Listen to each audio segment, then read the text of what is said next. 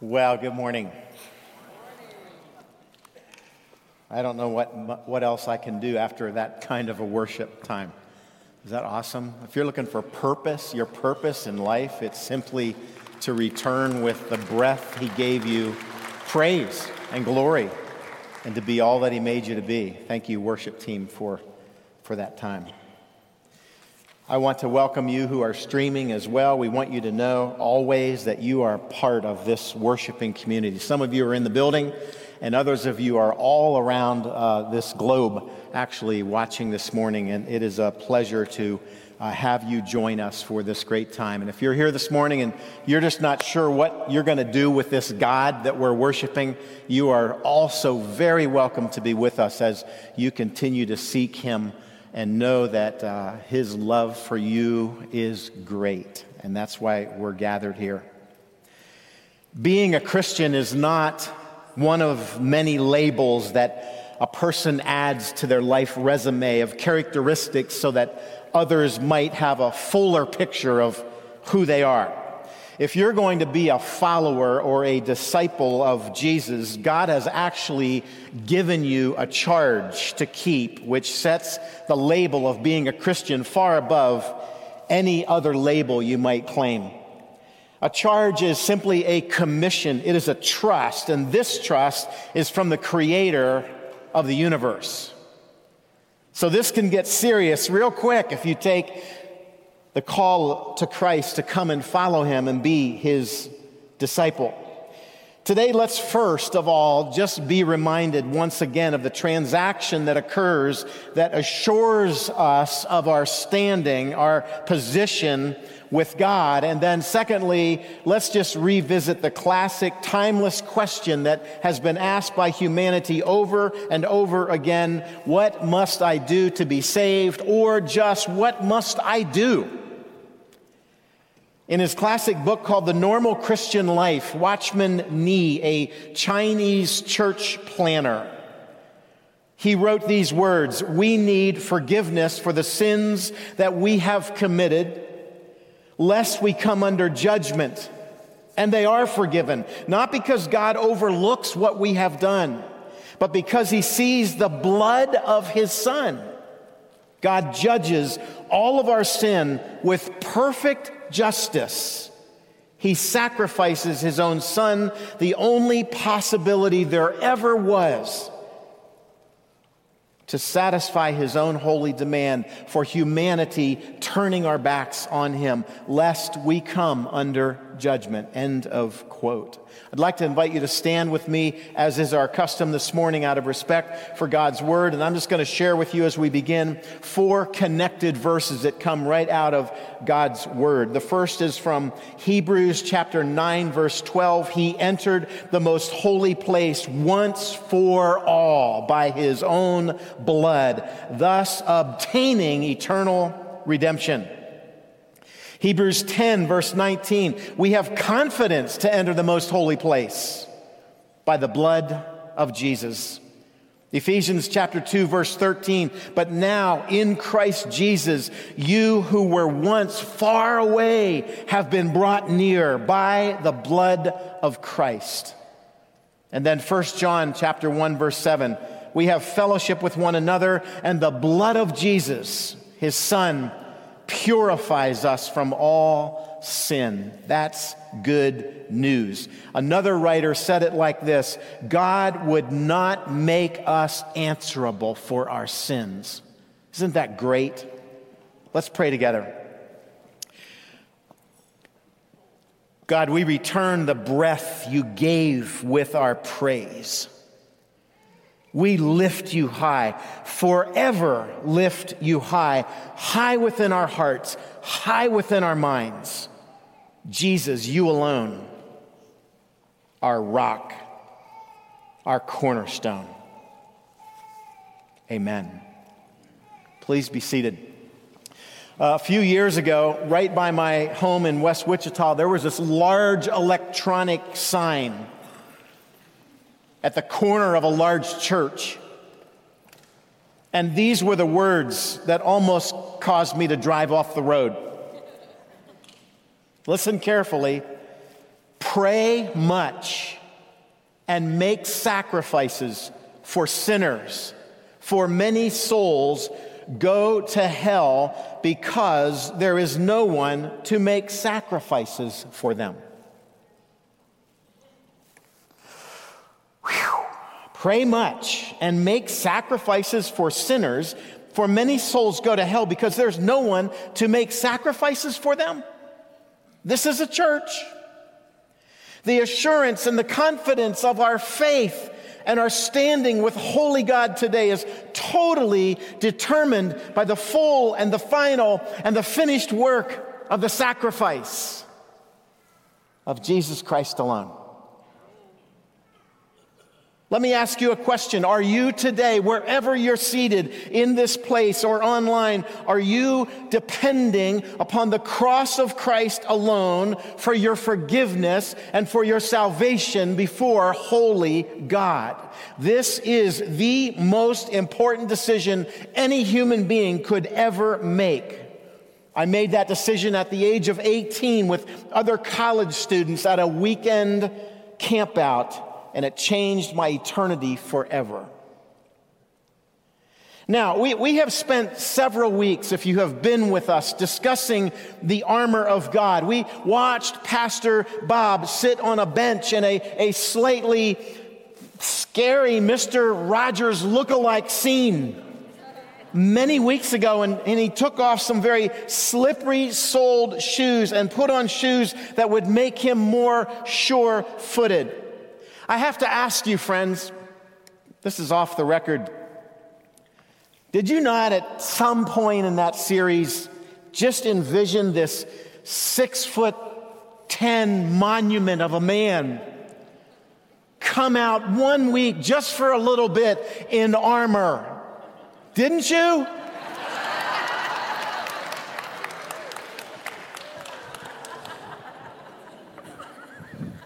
In fact, our staff, Pastor Bob, we thought so much of your labor for this series that we wanted to present you with a memento of thanks for how you have labored. If you'll, if you'll take this and maybe on your birthday, put it over your mantle, or maybe at some point.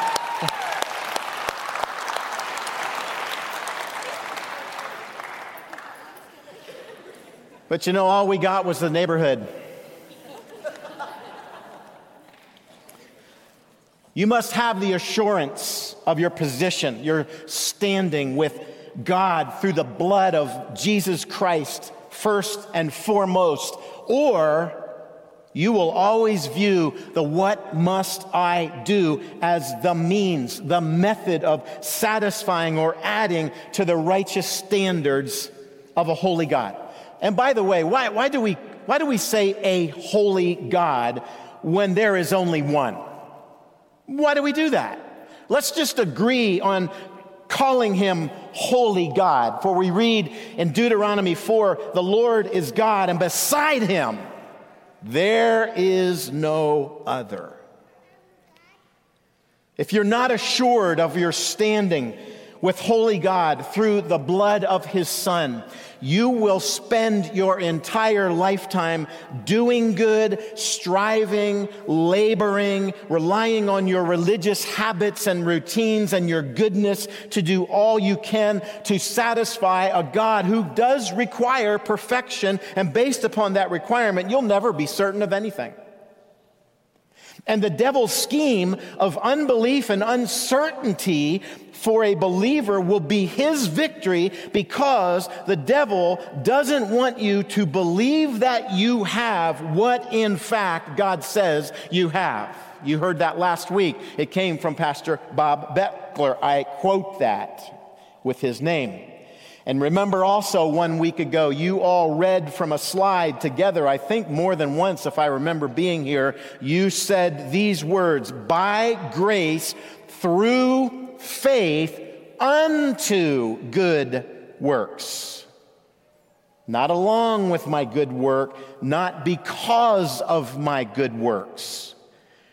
And at this point of belief in who God is and, and what He desires of us, you learned last week also that if you allow your emotions, your, your feelings to dictate your life over the truth of the Word of God, you will spend your life doubtful or feeling disqualified. And you'll end up watching the battle from the stands or from your recliner or your sofa. Since you are now fully armed, or at least we have a full picture of the extensive protection that God has afforded to us in the Word. We have to be asking ourselves a question why would God inspire the Apostle Paul to give us a 10 verse, seriously detailed description of the armor from head to toe of that protection? And it's because there is a battle raging Ephesians 6 against the rulers, against the authorities, against the powers of this dark world, and against the spiritual forces of evil in the heavenly realms.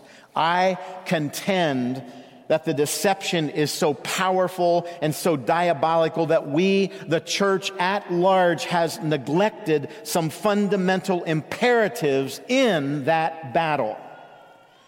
As Paul writes, not only is it not against flesh and blood, but against the forces of evil in the heavenly realms, but those forces in the heavenly realms have deceived the church often in its focus in moving forward in mission. We tend to lean further toward a life focus, striving to live more holy lives. In other words, to figure out how we can sin less. If I sin less, God will be happier with me. If I'm more like Jesus, I, I will have more peace. I, I will be happier and life will be better. Except Jesus did not walk around in his life focused on how to sin less. Now, your theological minds are thinking there, that's a little bit of a joke, right? Because it was Jesus. But we have come to believe that our battle with the forces of evil is wrapped around avoiding bad things more than it is encouraging and instructing people to be about the right things and the best things. Pastor Bob often says to us that we want to spend more time as a church proclaiming what we are for than what we are against. Because sadly, the world defines the church by what it opposes far more than what it stands for and what it endorses. Today, I want to share with you two key marching orders that we find in Scripture. I would suggest that if we learn much further, if we lean much further into these two marching orders, the armor that Paul talks about, first of all, would make much more sense, and our misplaced focus would not be nearly as drastic as history has proven it to be. The armored soldier is not equipped just so he or she can sit in the stands and not do bad things and watch the event. There is a battle for lost souls raging on every day in our lives. Now that you're armored, revisit with me the two key marching orders. The first is this Teacher, which is the greatest commandment in the law? A Pharisee once asked Jesus, recorded in Matthew 22, to which Jesus said in reply, Love the Lord your God with all your heart, with all your soul, and with all your mind. This is the first and the greatest commandment. Now, if you read in a Greek New Testament, it appears as if Jesus does not allow any space between what he just said in Matthew 22 and what he says directly after those words. Here is how it sounds in the original This is the great and first commandment love the Lord your God. The second is like to it Thou shalt love the neighbor of thee as thyself. For us today in the English version, it simply reads, Love the Lord your God and love your neighbor as yourself. This life that we live as Christians is not a life that is consumed by how I can stay away from sin, but it is a life that becomes consumed by how I can enjoy bringing the most glory and the most delight to my God by loving God and loving my neighbor. That first life, staying away from sin, separates itself from others behind high walls and, and rigid rules and isolation. Jesus didn't live that way. The second life, loving God and my neighbor, pours itself into the lives of others, giving more than it takes, dying to myself so others will live. And that is the life that needs the armor of God. And that is the life that Jesus lived. Now, do not make a mistake in thinking that I do not believe it's, it's important uh, that we are to, to not live a life that deals with our sinfulness. It matters deeply to us and to God. Be holy, for I am holy. But being holy means much more than not doing all the wrong things, which is why Jesus immediately said, Love the neighbor of thee as thyself. You know, it sounds like we are really defining what worship means in total. Worship means many things. It, it goes far beyond what we just shared this morning in giving God our best in music and instrument and lyrics of gratitude and lifting up and magnifying the wonderful life giving name of Jesus. Actually, maybe Jesus was defining worship in every sense with this profound commandment to love the Lord our God with everything we are and have and all we do and in every aspect of our lives. One musician that's near to my heart, we'll just, we'll just call him St. George, said this, and I quote Worship in its fullest understanding is our soul's expression of love back to our Creator for all that He gives and does and is to us. We worship in how we work. We worship in how we play, how we spend, how we care for others, how we care for ourselves, and on and on. All of this brings delight and glory to the one who created us. That love for God sounds, by Jesus' terms, absolutely unfathomable apart from the love your neighbor as yourself piece that he says himself is like the first. That's the first marching order for any follower of Christ, and he has well armored us to do just that. That's the great commandment. And then there is the second key marching order that Jesus gave us, affectionately called the Great Commission, found at the very end of Matthew's Gospel. This is post cross, post resurrection, post numerous appearances by Jesus. It is actually the last instruction given by Jesus before ascending to his Father.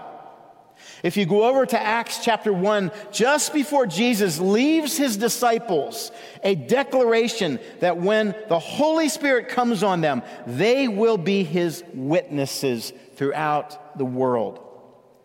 The second marching order is, is what makes or breaks the defeat of the evil one as the church grows not only larger, but also deeper, loving God with heart, soul, and mind, and your neighbor as yourself.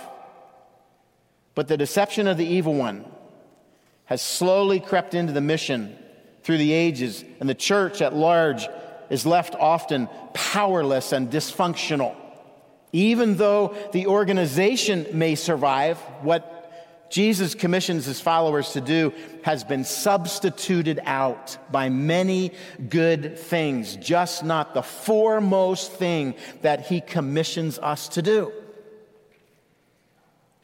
Dallas Willard one time called this not the Great Commission, but the Great Omission. Matthew 28, verse 18 through 20, Jesus says it like this I have been given all authority in heaven and on earth.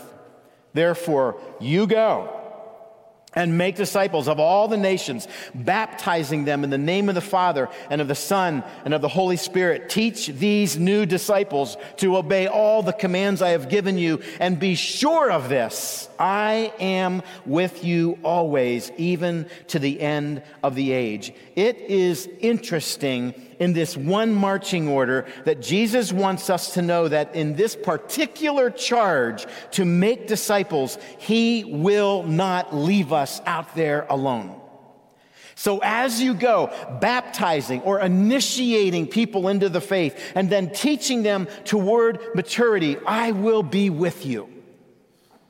The mission of Central Community Church, it's simple. It is to know Christ and to make him known. Now that you're armored, you have all the protection you need to do all that God expects you to do. And do we ever do that here in this large church family? Confession time I am buying larger pants than I wore eight months ago when I walked into this building. The reason for that Central Community Church loves food. They, they love to make food, they love to give food away. Provide opportunities for Sunday attenders and, and, and Wednesday night attenders and families who have special circumstances with surgeries and illnesses and losses of some sort. It's their fault. Their leftovers are killing me. And that's just in the food department, sharing food, conversing around the table. It is a good thing. Food warms up relationships, it nurtures the connections that we have with people. It could be said that an element in helping people grow in Christ involves sharing bread at the table. Amen? For that one area within our singular mission of knowing Christ and making Him known, there are dozens of other areas of involvement that are led by well, well prepared men and women who have hearts to please God.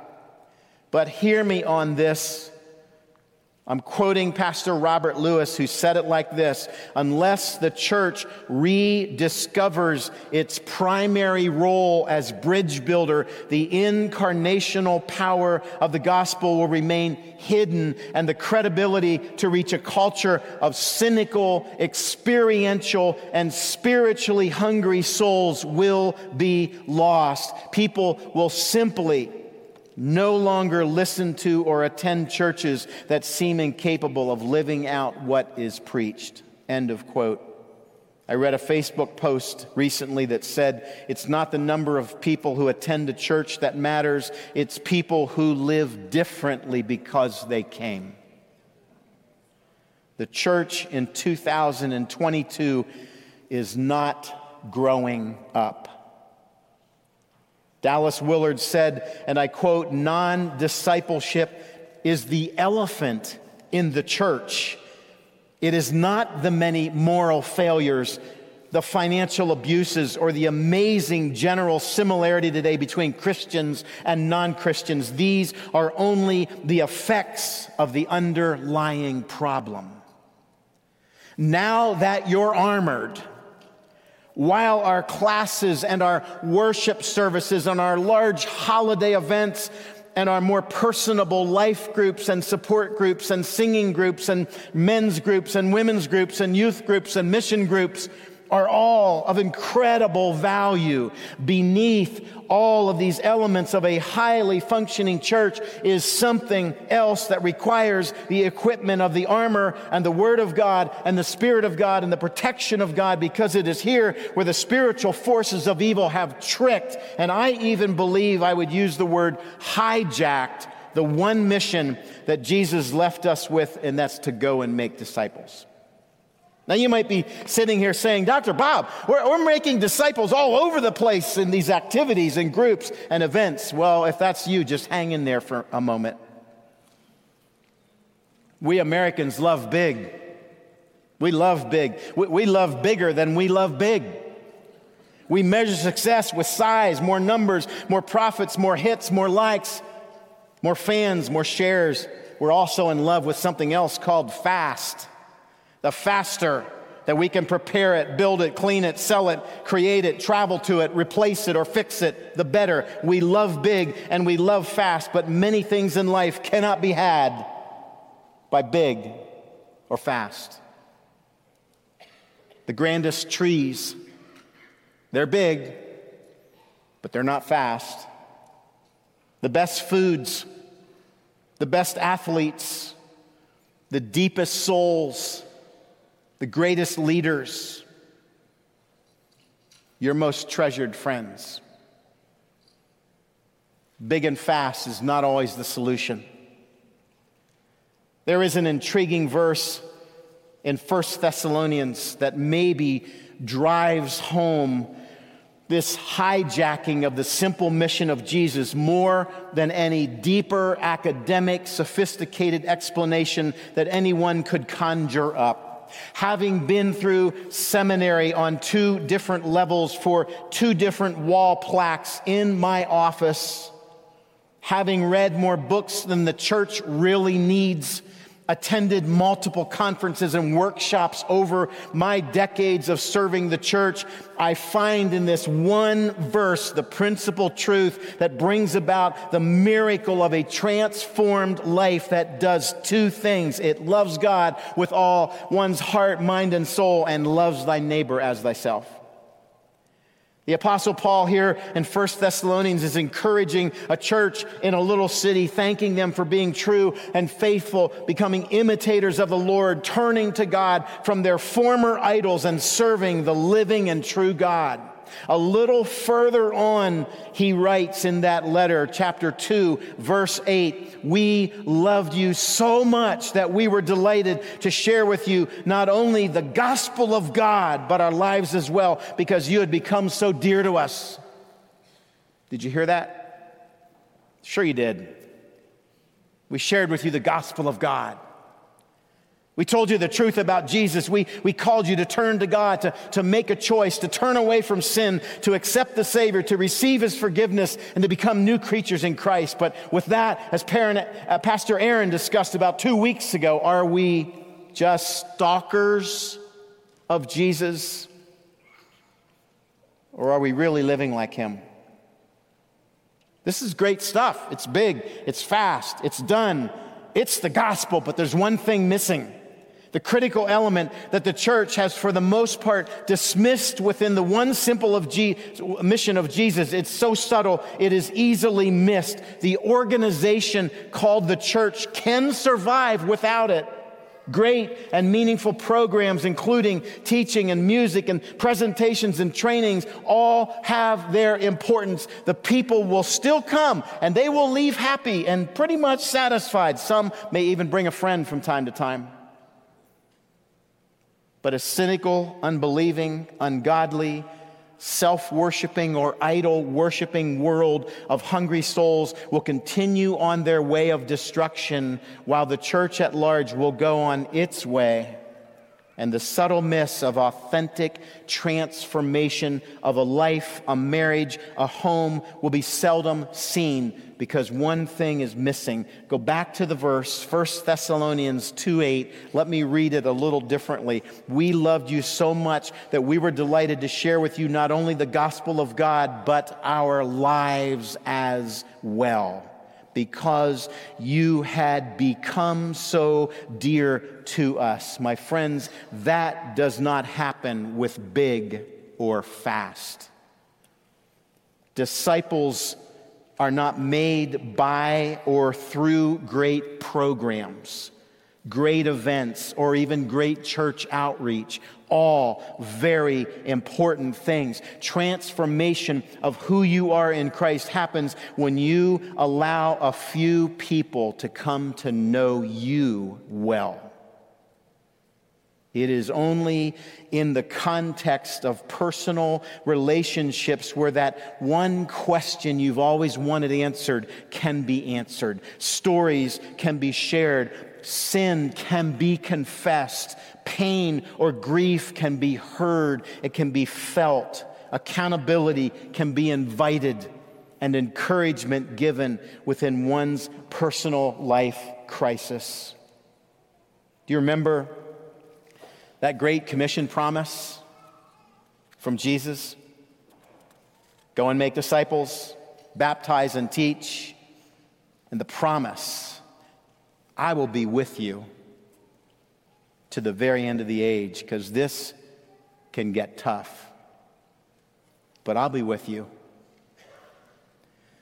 Now that you're armored, now that you're ready for battle, I invite you to begin using the armor of God that He has given you to be part of an army of lovers who are willing to come alongside of a new Christian or a confused and broken soul who is still searching for God, who desperately needs something next to all the programs and the events and the activities that we can easily fill our lives and our schedules with, leaving us too busy to invest in a life or two.